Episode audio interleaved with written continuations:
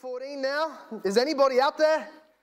Okay, open up to Mark chapter 14 as we trust the Word of God to do its work in our hearts by the Holy Spirit to the blessing and glory of our great God. We found ourselves in this portion of the Scripture, this portion of the Gospel that is the most important week in all of covenant history in all of redemptive history since God created the world until he comes back, until that next moment of his return, this is the most significant, powerful, world changing, seismic shifting week of all. This week that we call Holy Week, Easter week where he rode in the donkey, he challenged people in the temple, he foretold of people's destruction because of their rejection of him, he foretold of his kingdom coming, and now he has gone into privacy where he will enjoy the Passover meal with his disciples foretell of their betrayal and their, their forsaking and their denial of him as he is awaiting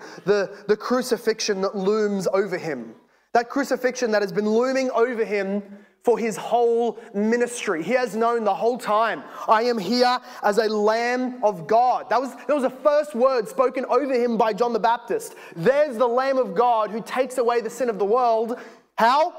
He would be butchered for the sins of the world. He would carry the sins of the world. This, this has been hanging over him his whole ministry.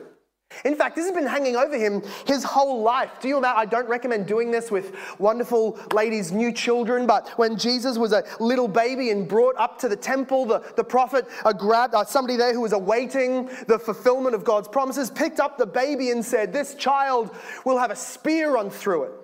This child will be the rising and falling of many, and, and the spear will go through your heart, Mary.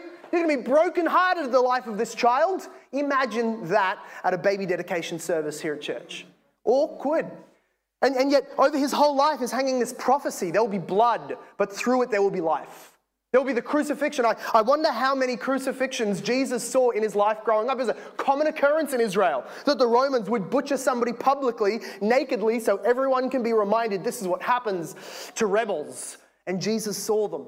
He would walk past them as there was revolts and uprisings and they were butchered to trees and they were crucified. He saw many. Surely his heart was preparing him, his whole boyhood, his childhood, his teenage years, his, his adult years, and in, in, fact, his whole ministry. He knows that the reason he has come to this world to live is so that he may die.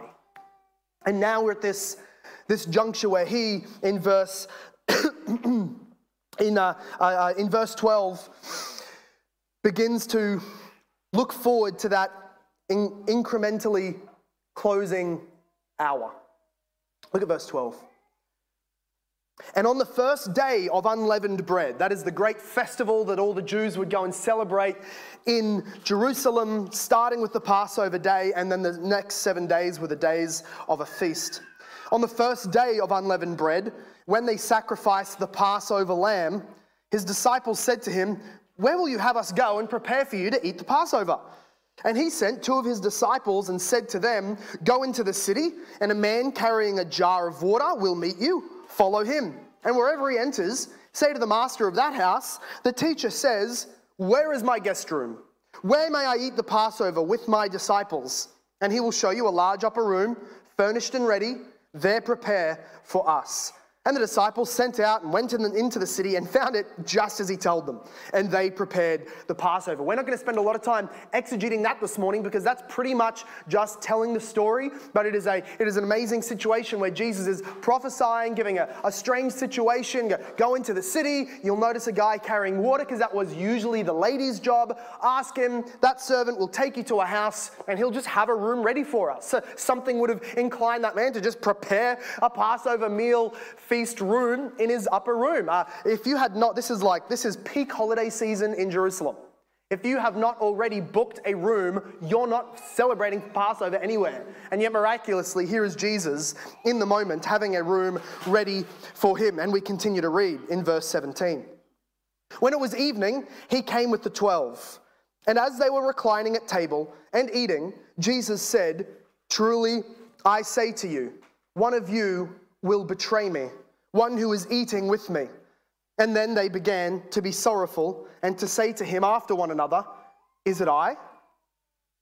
He said to them, It is one of the twelve, one who is dipping his bread into the dish with me. For the Son of Man goes as it is written of him, but woe to that man by whom the Son of Man is betrayed. It would have been better for that man if he had not been born. Verse 22. And as they were eating, he took bread and after blessing it, broke it and gave it to them and said, Take, this is my body. And he took a cup, and when he had given thanks, he gave it to them, and they all drank of it. And he said to them, This is my blood of the covenant, which is poured out for many.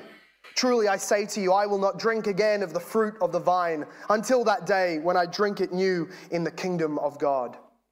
And when they had sung a hymn, they went out to the Mount of Olives, and Jesus said to them, You will all fall away. For it is written, I will strike the shepherd and the sheep will be scattered. But after I am raised up, I will go before you to Galilee.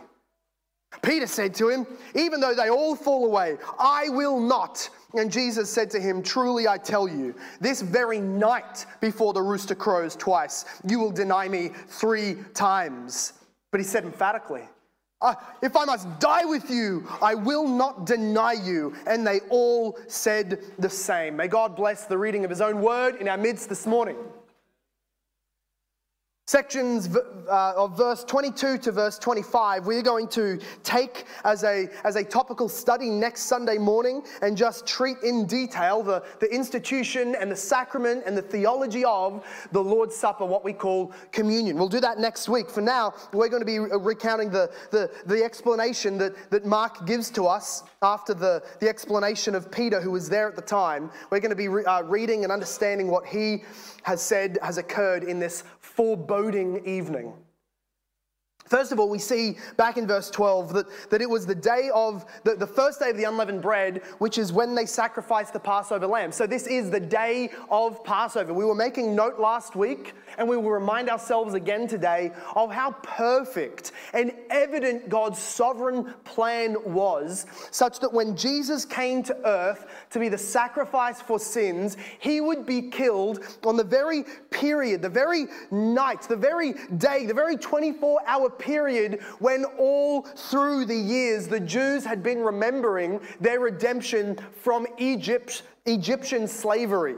For, for 1500 years, on this very day, every year, they would kill a lamb in their house to remember that in the generation that left Egypt, that were rescued from slavery, the eldest son would die or you kill a lamb and put the blood over your household. In every household, there was either a dead son or a dead lamb.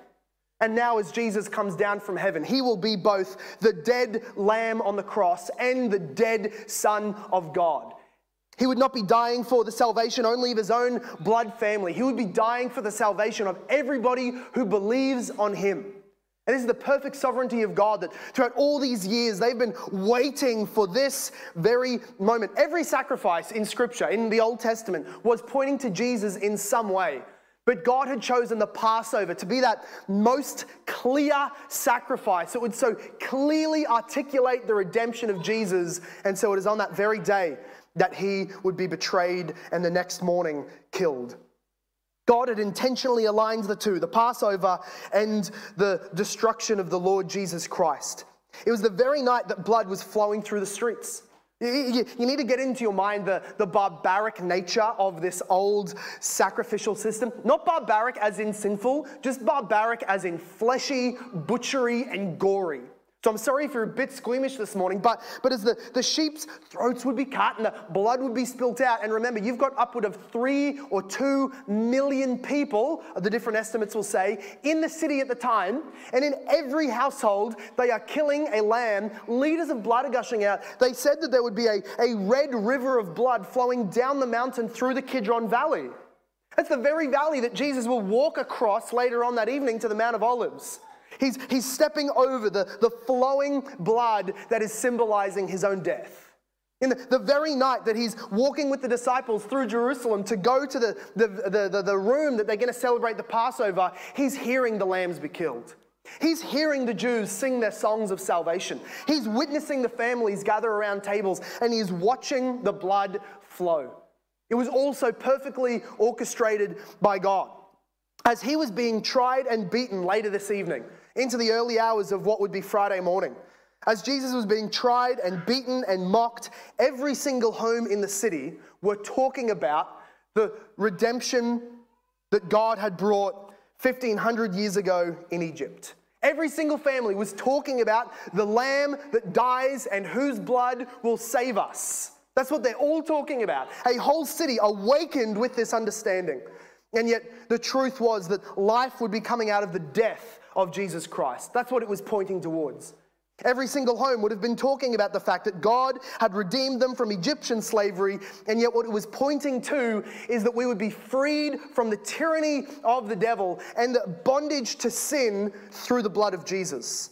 Every single one of them was remembering that the blood of the Lamb saved them from the wrath of the destroying angel. And yet, in that very night, Jesus was telling his disciples that the new covenant in his blood would cleanse them of their conscience and bring them into perfect unity with God, saving them from the wrath to come. Every house in the story of the Exodus had a dead lamb or a dead son, and every house in Jerusalem now was telling that story right now. And then in the next morning, they would walk out and they would watch the true Exodus happen with their eyes as they chanted and they cheered for the crucifixion of Jesus Christ. God had brought these things together in his perfect sovereignty. Next, though, we see, we see this horrible, harrowing prophecy of the Lord Jesus Christ. Look down at verse uh, 17 it says that they went into the city, and as they were reclining and eating, verse 18 tells us Jesus said, Truly I say to you, one of you will betray me. One of you who is eating with me. And they began to be sorrowful and to say to him after one another, Is it I? The other gospel tells us that even Judas says, Surely not I, Rabbi. What we see here is just this the most, the most horrible act of betrayal that has ever happened in history, but, but like of which some of us have experienced. I'm sure I probably wouldn't have to press too hard before some of you were able to come forward with stories, and you can remember times when, when maybe a, a good friend and a coworker cheated you out of some kind of business deal.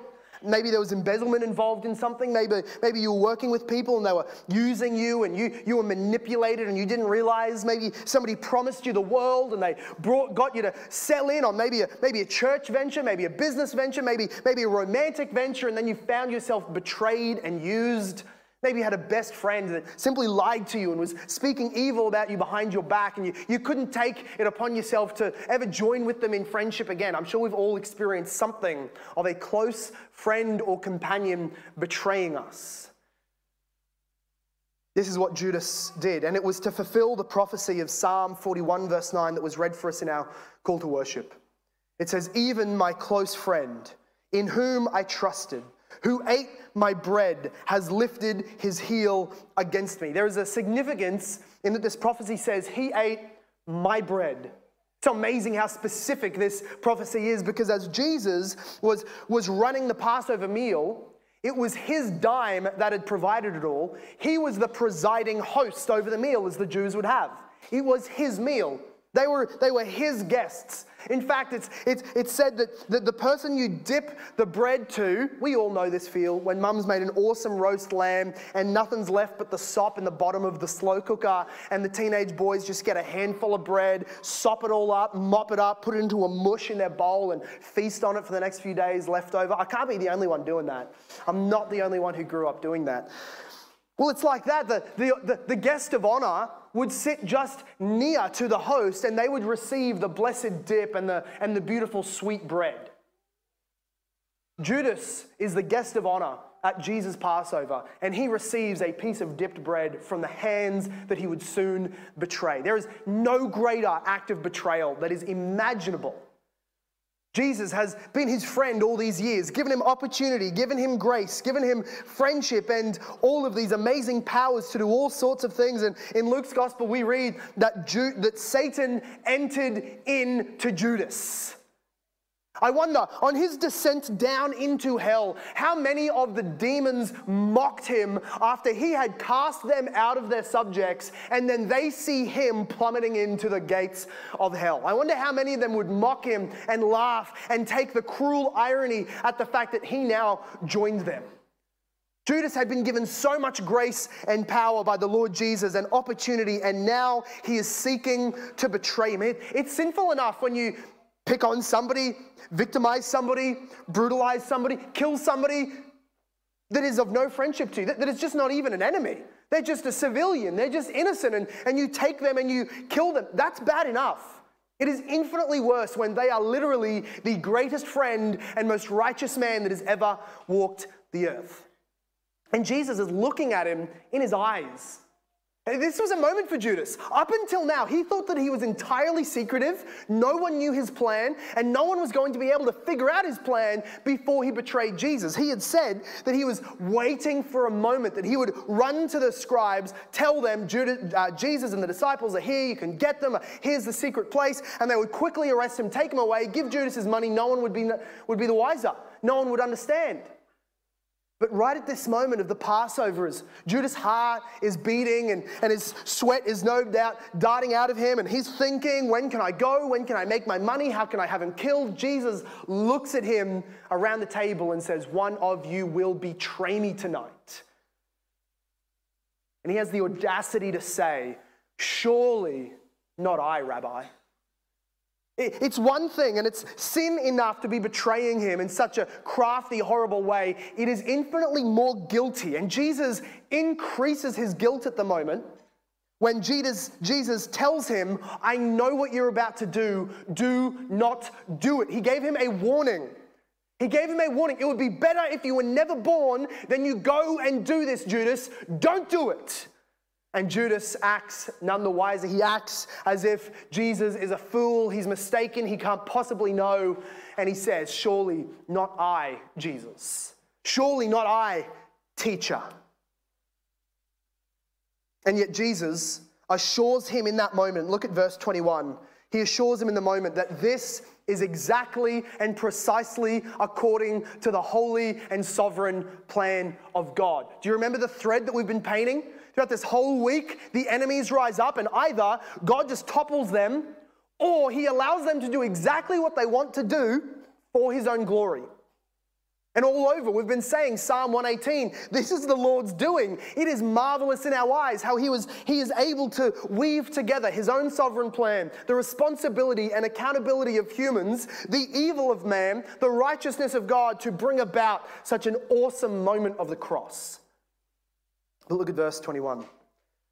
As G- Judas is sitting there trying to pretend that he has no evil plan, Jesus assures him, For the Son of Man goes as it is written of him. The Son of Man. The Son of Man is the great, powerful, coming King of the Jews, the Messiah. Nobody tricks or overpowers him. He's the one that receives authority and power of eternity from God Himself. When you're a Jew and you know that you're in the ring up against the Son of Man, it's a KO immediately. You don't even show up for that fight. You don't even think of it. And Jesus is telling him, the one you're betraying is the Son of Man. And he's not going according to your cunning. He's not going because you've outsmarted the All Holy One. He's going as it is written of him.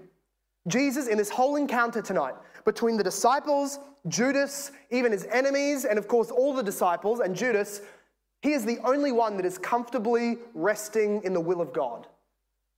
It's going to go worse for him this evening. He's going to have the worst night ever out of all of them, and yet he is the only one resting in the will of God. How, how we can just glean lessons for that. It doesn't matter how, how horrible life is going or how great life is going. The only safe place is not peace and is not comfort, is not riches, and it is not everything being stable. It's not that, and, and, and nor either is necessarily instability and horrible finances and all of that being a horrible place to be. Where you want to be, whether in the hot or in in the cold, whether in the horrible or in the peaceful, is right in the center of the will of God. If we would just take this lesson to know the scriptures, know what it commands, and follow the leading of God, we will find ourselves like Jesus, at peace amidst a storm, at peace amidst betrayal, at peace in the will of God.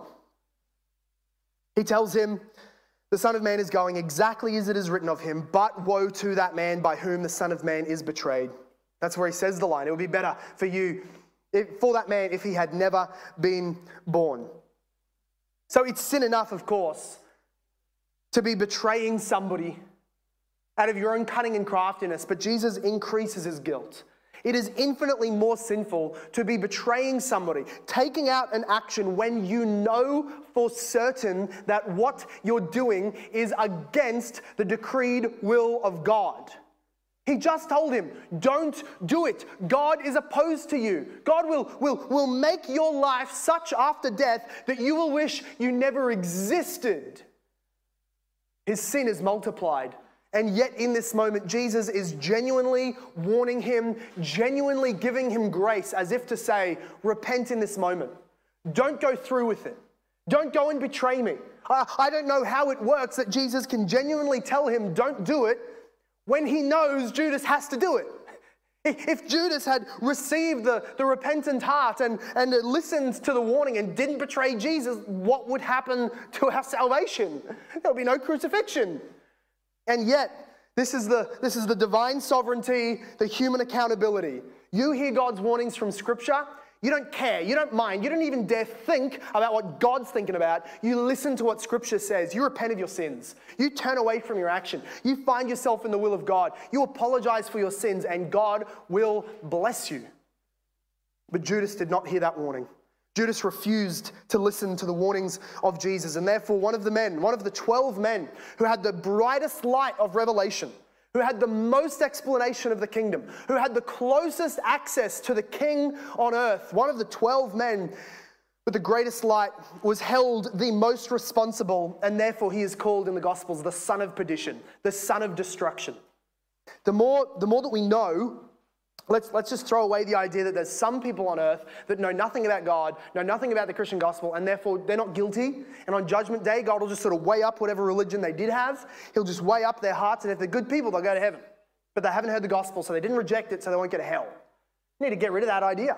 It's an unbiblical, anti gospel idea that, that, that does damage to the doctrine of the Lordship of Christ. God has revealed to every single person on earth enough about himself to hold everybody accountable to his standards. The, the bad news is, however, that there's only enough knowledge in the human heart, there's only enough revelation about God to everyone universally to condemn them. There's only enough for them to know the standards that they are breaking. There's only enough for them to know about the God that they are rebelling against. There's not enough news in their heart. There's not enough information in creation for them to know about the grace that is in Jesus. For people to be saved, they have to hear the gospel of Jesus, they have to believe the gospel of Jesus. And yet, on the last day of judgment, the people who have received the most light of revelation, the people who have been given the most information about God and His Word, will be those held most accountable to how they have sinned and how they have lived. So, my, my exhortation is that if you're somebody who knows much, or you're somebody who, who has learned much, who has heard much, who has lived in a Christian household, you will have a, a horrible punishment in the lake of fire if you have not turned that information, that revelation, into faith in the Lord Jesus Christ. We can even take an example from this from the Passover meal.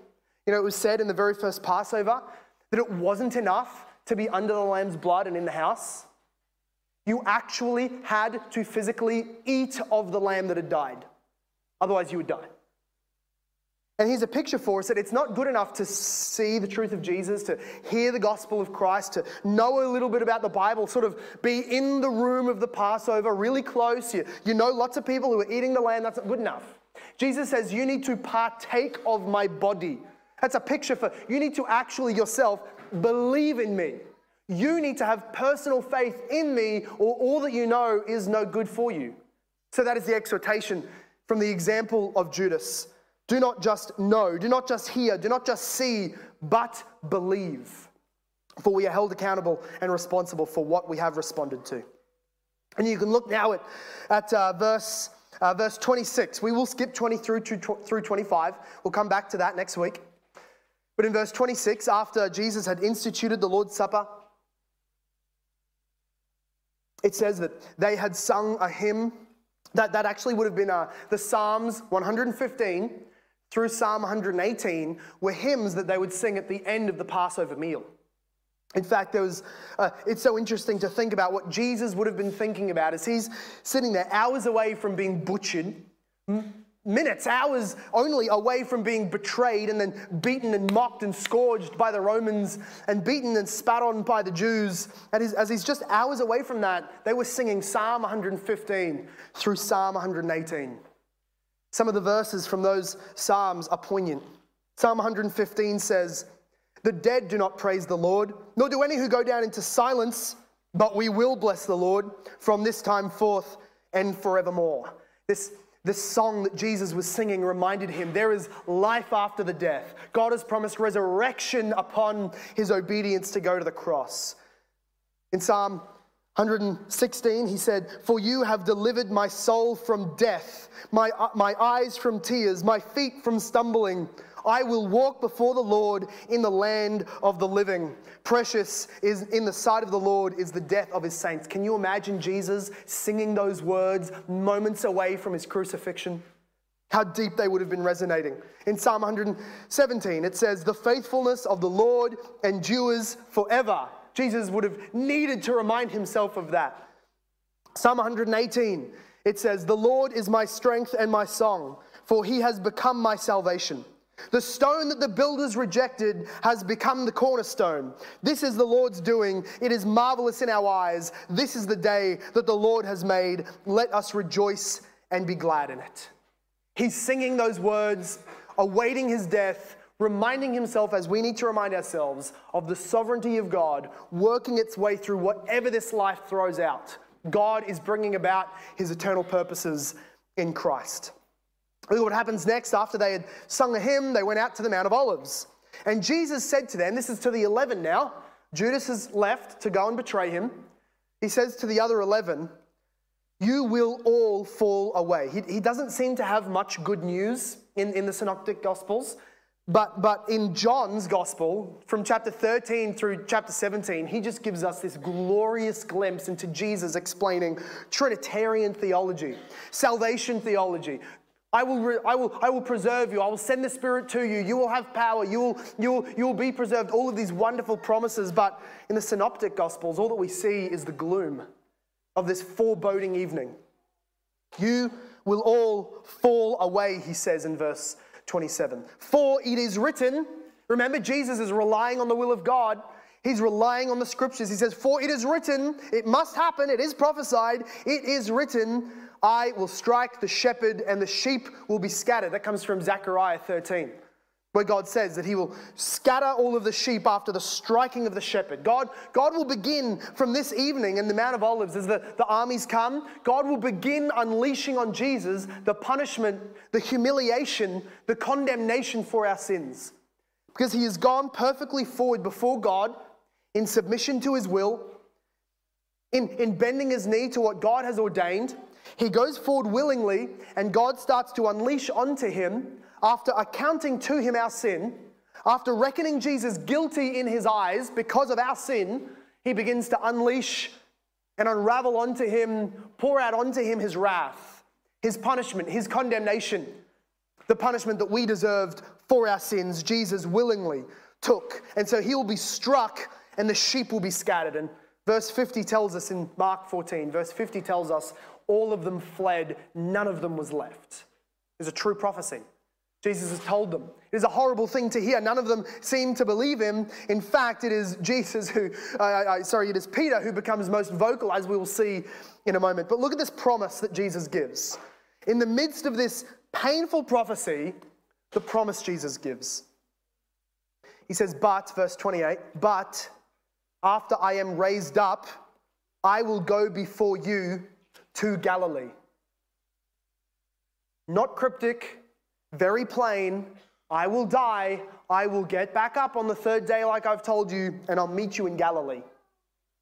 As a little um, application side note, J.C. Ryle at this point he says, How much pain do we allow ourselves to experience in the Christian life because of the forgetting of the most simple of promises of God? He makes this application, and I think it's, it's so sound to what we call the means of grace. You see, the, the disciples had lost their Savior to crucifixion. They were worried, they were distraught, and they thought, well, how can we get back on the bandwagon? How can we, how can we escape the judgment that is coming to us by the religious leaders? How can we receive blessing again? They just wanted to escape the pain, and they came up with all of their own ideas about how to escape the pain that they were in. But if they had just listened to Jesus, they would have met him in Galilee and waited for him. That's all that they needed to do was just remember that tiny little promise go to Galilee, I will meet you there. But they didn't. So they multiplied their pain, they multiplied their, their hurt and their, and their difficulty because they would not listen to the very simple promise of Jesus where he would meet us. And it's the same in the Christian life.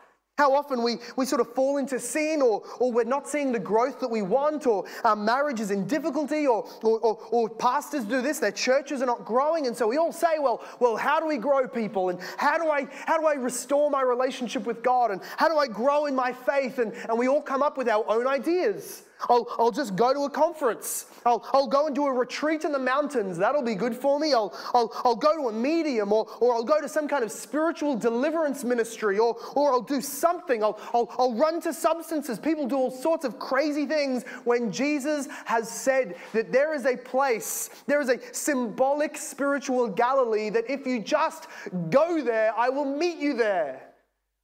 And the Galilee is the means of grace. Reading the Bible, remembering the gospel, going to church, praying and fellowshipping with people. Those are the means of grace. Jesus has said, when you're struggling in your faith, get more Bible, get more word into you, get more of the fellowship of the saints, do all that you can to, to envelop yourself in the means of grace. And we go, that's, that's nice, but I've tried it. And so we're like the disciples.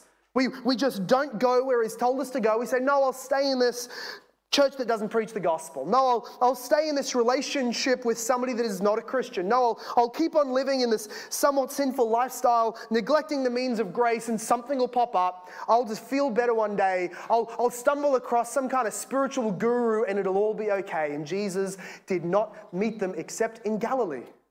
The command was go, meet me there, and there he promises to meet us. How often we, we multiply our pains, we, we increase our difficulties because we just don't go to the places that Jesus said he would meet us the word, church, prayer, fellowship.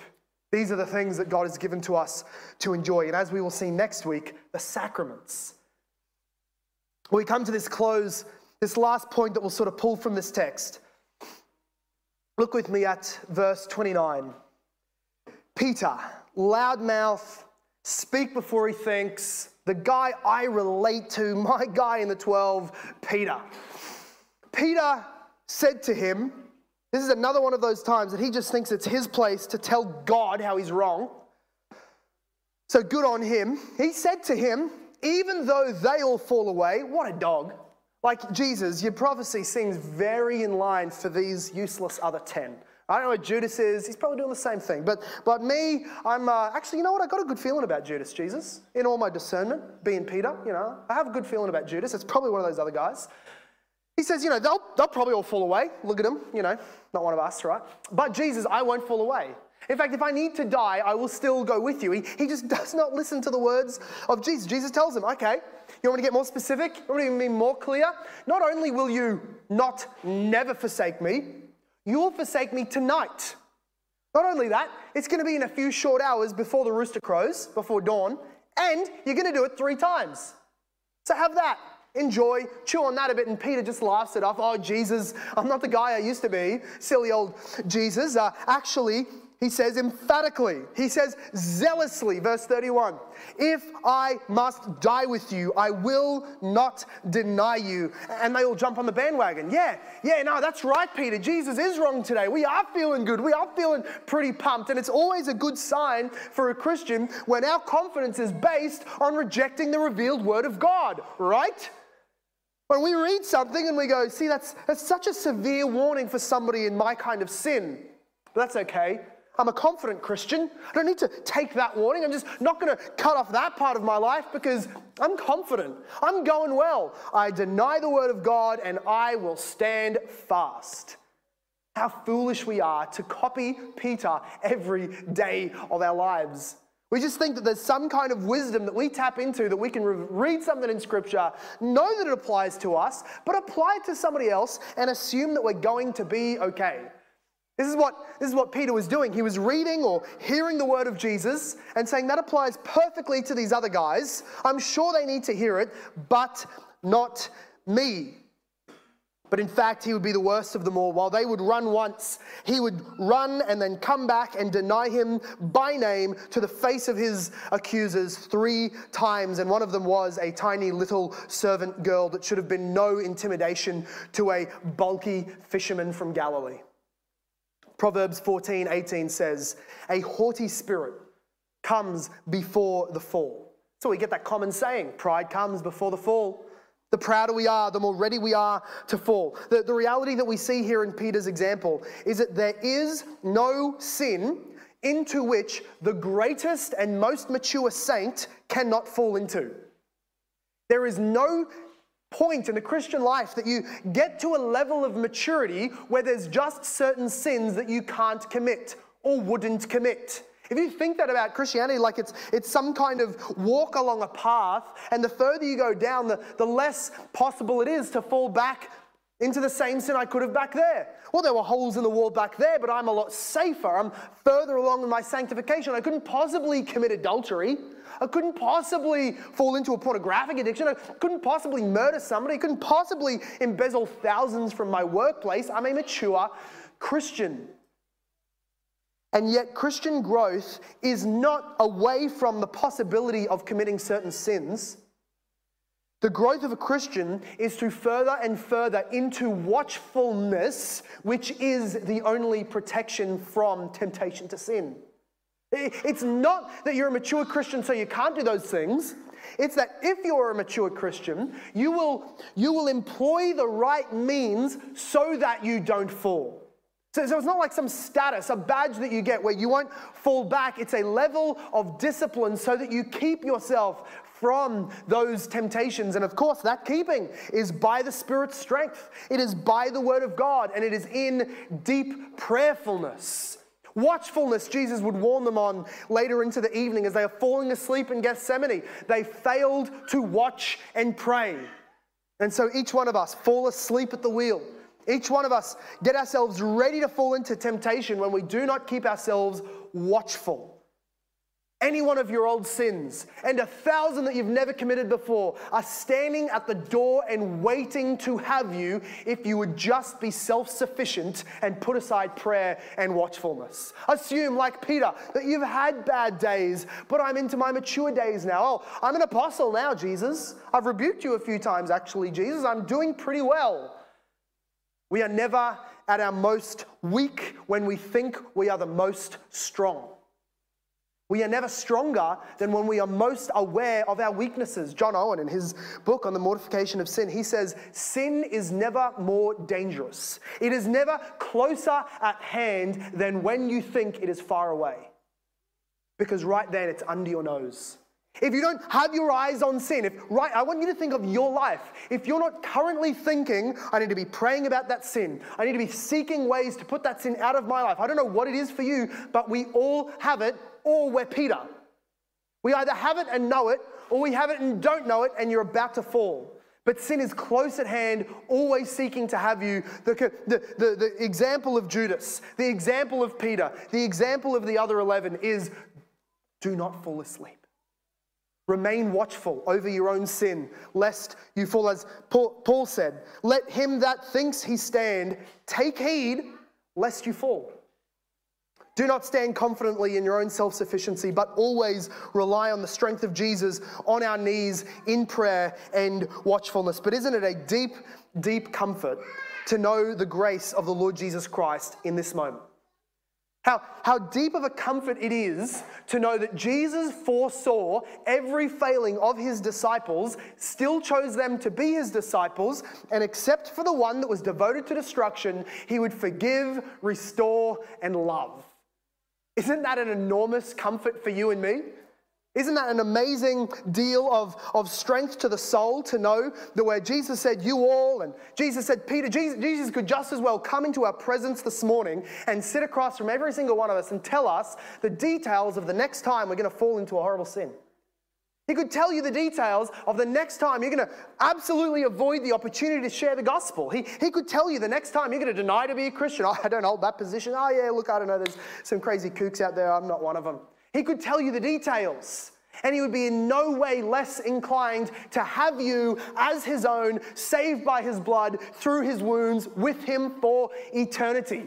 There is so much comfort in knowing that Jesus foresees every one of your failures and sins and has no point hesitated to come to earth, die and bleed for you, rise for you, and now pray for you. Oh, the deep, deep love of Jesus. There is so much comfort in knowing this. Though he sees it all, he is at no point drawn back. Psalm 103 says this He does not deal with us according to our sins, nor does he repay us according to our iniquities, for he knows our frame. He knows that we are dust. Jesus knows Peter. Jesus made Peter. Jesus knows what Peter is like. Jesus knows his infirmities, his sins, and his weaknesses, and he tells him, don't, don't be self confident. Don't deny the fact that you're a sinner. You're going to sin.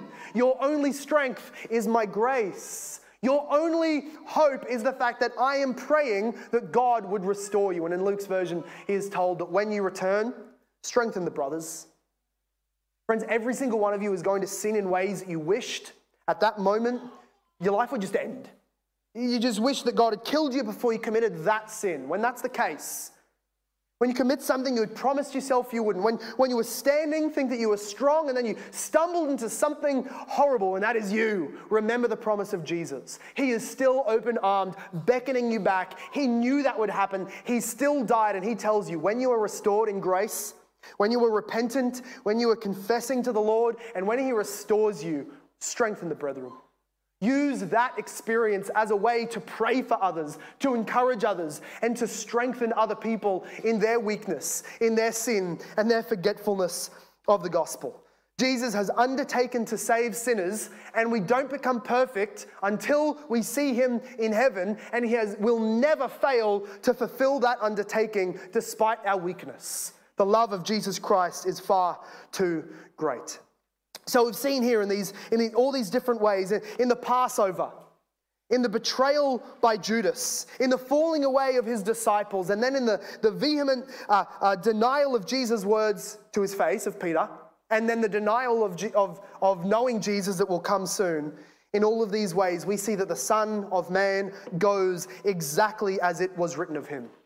What was happening in all of these things is not just disconnected stories, but it is God achieving for us our salvation.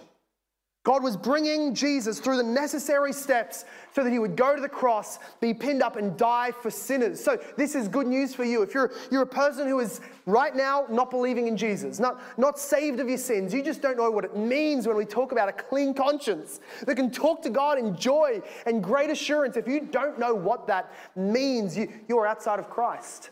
And so the, the call, the beckon, the, the warning, and the invitation of Jesus is come, be saved, be cleansed, be forgiven in the name and in the blood of the Lord Jesus Christ. He raised for you. There's nothing left for you to do. And for the Christians who are here, you're in need of a renewed reminder. You may be at a, at a spiritual strong point in your life. Your prayer may be what it has never been before. You may be reading and learning and discussing and serving in ways that you never have before. But every one of us is in need of this reminder this renewal.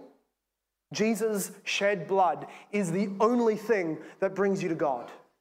Jesus' shed blood is the most powerful thing in the universe, and the blood of the eternal covenant will never let you go. It is by grace alone from the beginning. It will be by grace alone into eternity future. Never forget that. Let's pray. Father God, in this, in this lengthy portion of scripture that details for us those, those elements and those situations and those events that happened on the road to the cross, we see, we see shining through it all the, the, the flint faced certainty of Jesus. He was, he was walking without hesitation towards that moment of absolute desecration of condemnation, of punishment on the cross because he had received a commission from you to come and die. He had received the promises of future reward and blessing, and he was surrounded by those that he would be dying for. Father God, we, we thank you that you have raised him up from the dead, that you have honored him, and right now in heaven, on his throne, he is surrounded by millions of Christians who were redeemed by his blood and are now praising him in his presence. Lord, we, we long for that worship ceremony.